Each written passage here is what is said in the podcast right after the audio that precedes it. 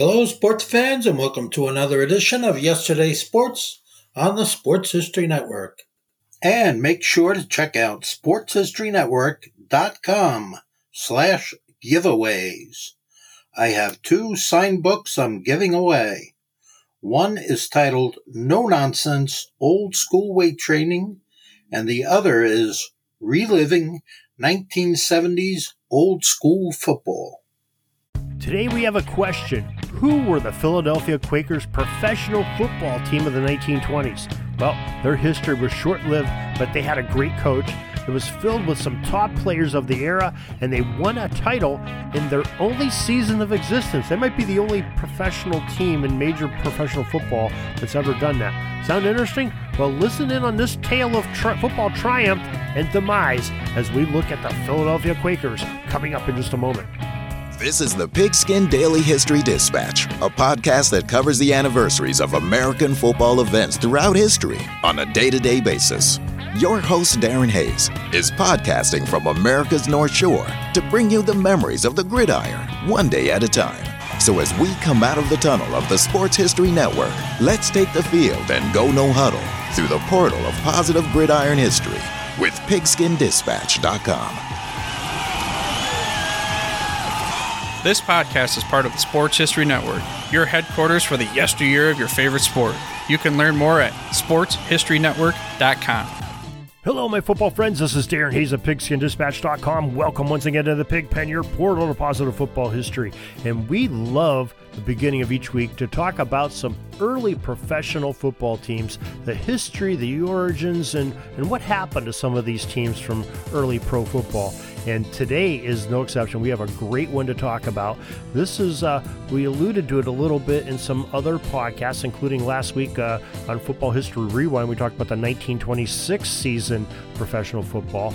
But a very prominent team of the mid 1920s, uh, with you know a lot of looks back at professional history, is the Philadelphia Quakers. They were quite a substantial gridiron team for sure.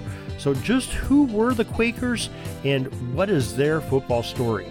Well, it's going to go all the way back to the early 1920s, and the team uh, was owned by a man of Leo S. Conway. Now, Conway was connected with sports promotions around the Philadelphia area as his name pops up in articles of boxing matches and early golf tournaments in the early to mid 1920s. Uh, of course, you know, Scott Ferguson Green shared with us, you know, back a little over a year ago when he talked about the Union Club of Phoenixville that Leo Conway was in charge, uh, one of the managers of that great program they had, uh, you know, in Phoenixville with the Phoenixville Big Red uh, football team. And, you know, he you know really got involved with some pro football uh, around that. Uh, Scott uh, recently, in a conversation, shared with me that Leo was at some of those early uh, NFL mo- meetings, the APFA meetings, before as the NFL would develop, it was later developed into the NFL, uh, and was trying to get Phoenixville the, as a franchise in the APFA. And some things didn't work out so much for that. So, yeah, Conway goes back into Phoenixville area to the club, and uh, the club decides, hey, we're no longer funding big time football. We're just going to put out, uh, you know, guys that uh, are in the club and just play some, some regular, you know, regular play in football. So they weren't going to be real competitive as a major pro football team anymore.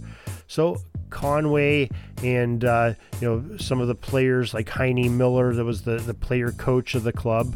Uh, they ended up going to uh, forming a new team, uh, Pro Football uh, in the suburbs, the U- Union Quakers of Philadelphia in the 1921 season, an independent team. And during their only season of operation, 1921, that club won the Philadelphia City Championship. Uh, as most of their home games were at the venue of the Baker Bowl, uh, but they claimed, you know, the Philadelphia City Championship for professional football. Now, Leo Conway obviously still had the bug uh, to operate a pro football team, uh, as that club, you know, that was their only year, 1921, Union Club of, of uh, Union Quakers of Philadelphia. They sort of uh, expired and uh, no longer existed after the next year. So, about five years later, uh, still having that bug. He wanted to give it another try. You know, and as, as, Scott has pointed out to us, you know, he really wanted to, since he wasn't allowed in the NFL, he saw an opportunity to have a club go into this new league that uh, the Red Grange and his manager, one of his managers, CC Pyle, were creating uh, the American Football League, uh, or a original AFL, otherwise known as the Grange League. Uh, unlike a majority of their league opponents, the Quakers had no financial connections with the league's founders, C.C. Pyle and Red Grange, and it's not a hard stretch to imagine that, that Conway, uh, being you know a, a, sports promoter from for a while now, and C.C. Pyle, another uh, big sports promoter of the era, had possibly known or dealt with each other in past athletic promotions or two. I don't have any proof of that, but I'm sure they probably went in some of the same circles uh, and knew about each other. But anyway, Conway definitely wanted to have a pro team that was successful. Now, Conley, Conway had secured a venue for his team to play in their home games at the Sesquicentennial Stadium on Saturdays.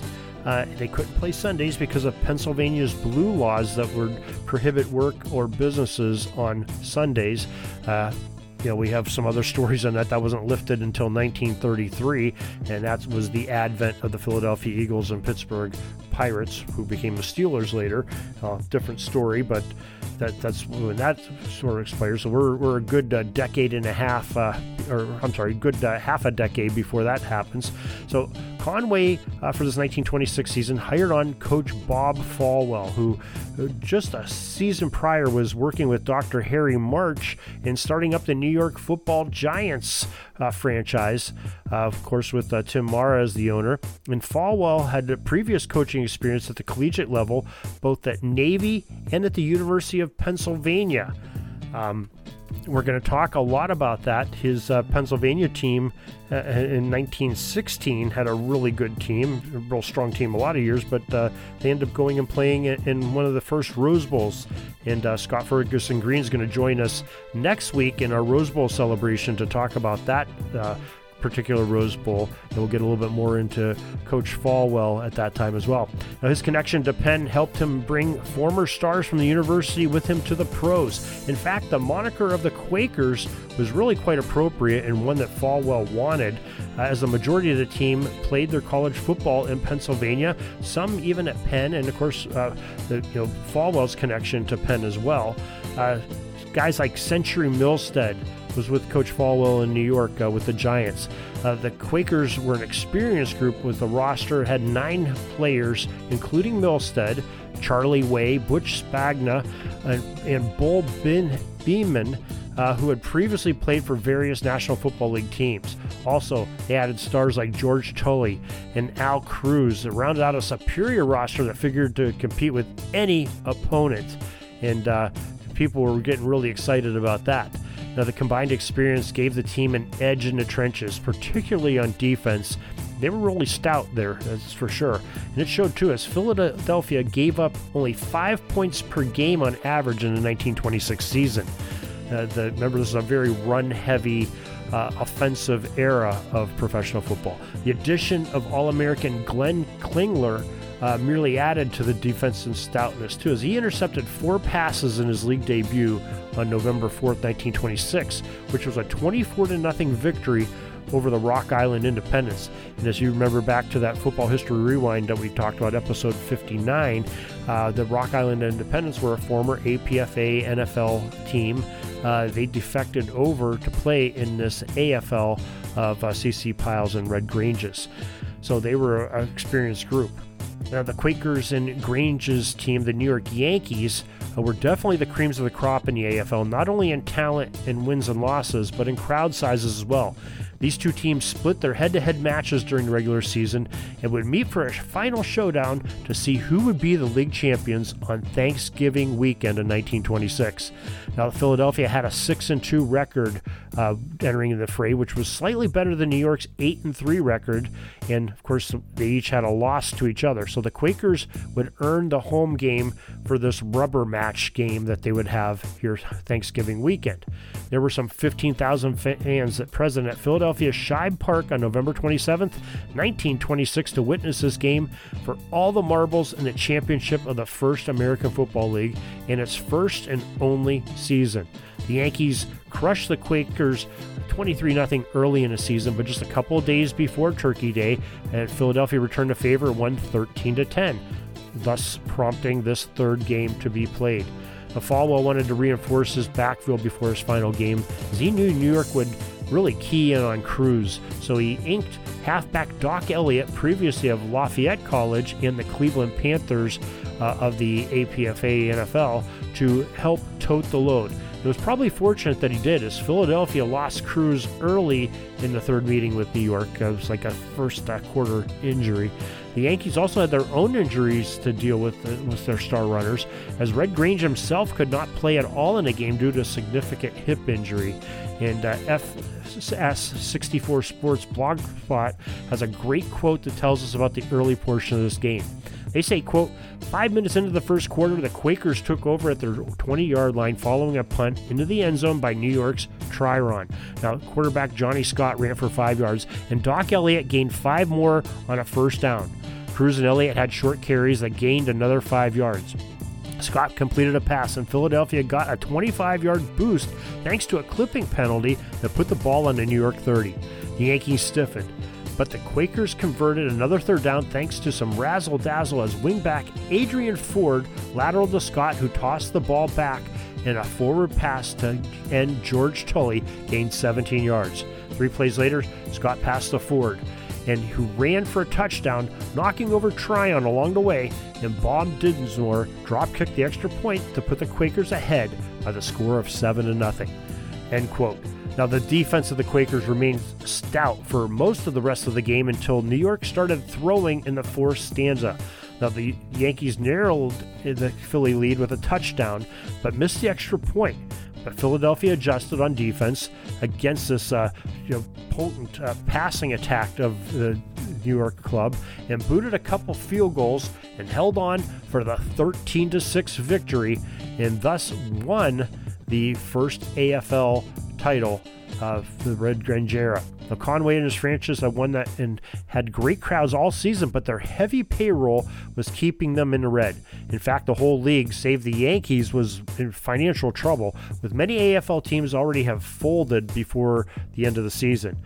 Uh, Conway decided to challenge the NFL's champions, the nearby Frankford Yellow Jackets, to an exhibition game, but uh, to make a little bit more money for his team and his players, help payroll a little bit. But Frankford declined, and probably in part because they hoped that the Quakers would go under so as to eliminate the local competition for crowds and exposure in the Philadelphia area. Though they couldn't get the NFL champs to play, they did get a middle of the pack NFL squad in the New York Giants probably Folwell's uh, connection because they were his employer the year before, and he was, knew Dr. Dr. March, who was heavily invested into time and spent in developing the New York Football Giants. And this was uh, a, really the final chance for the Quakers to try and climb out of a hole with the last gasp to even exist further beyond this game. However, his hope and was lost when the Giants dominated in this exhibition game in a lopsided 31 to nothing rout and uh, sort of ended the AFL altogether and the Philadelphia Quakers. So it was their last game as well. Sort of the death knell of both.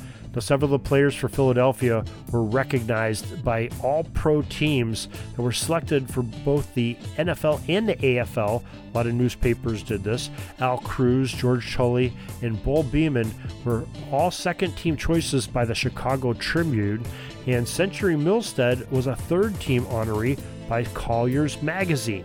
So, just some great history on early pro football. Uh, the Philadelphia Quakers of the AFL Red Granges League, and uh, some great players and some great names. And of course, Coach Folwell has uh, been mentioned a few times here lately, here in the Pig Pen, as we talk about the Penn Quakers and Rose Bowls and uh, you know this Pencil, this Philadelphia Quakers team as well. So I hope you enjoyed the little bit of history we talked about today. Uh, you can find more at pigskindispatch.com. Uh, we try to talk about football history as much as we can to preserve the great history of the game that we love. And we hope that uh, you'll join us for each and every episode. So you know, please follow us on Twitter and Facebook. We are at Pigskin Dispatch. And make sure you uh, put us as a favorite and a like in uh, you know if you're listening to this on YouTube or your favorite podcast provider, so you know exactly when we're coming out with a new episode. And we surely appreciate you. Spread the news, but we're here to stay. So till tomorrow, everybody, have a great gridiron day. That's all the football history we have today, folks. Join us back tomorrow for more of your football history we invite you to check out our website, pigskindispatch.com, not only to see the daily football history, but to experience positive football with our many articles on the good people of the game, as well as our own football comic strip, Cleat Marks Comics. Pigskindispatch.com is also on social media outlets Facebook, Twitter, Instagram, and don't forget the Pigskin Dispatch YouTube channel to get all of your positive football news and history. Special thanks to the talents of Mike and Jean Monroe, as well as Jason Neff for letting us use their music during our podcast. This podcast is part of the Sports History Network, your headquarters for the yesteryear of your favorite sport. You can learn more at sportshistorynetwork.com.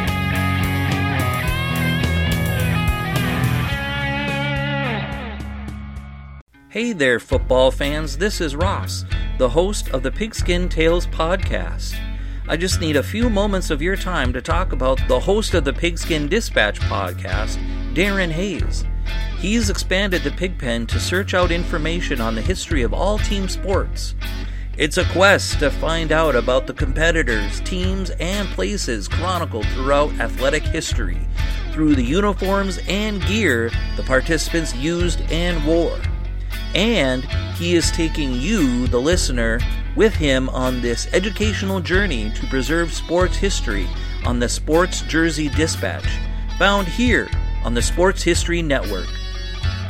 His newest podcast, called Jersey Dispatch, is all based on the jerseys that all the greats used to wear. You can find Darren Hayes and the Pigskin Dispatch podcast, as well as Jersey Dispatch, on your favorite podcast provider multiple times each week. So remember that Darren Hayes, the host of the Pigskin Dispatch and Jersey Dispatch podcasts. It's found right here on the Sports History Network.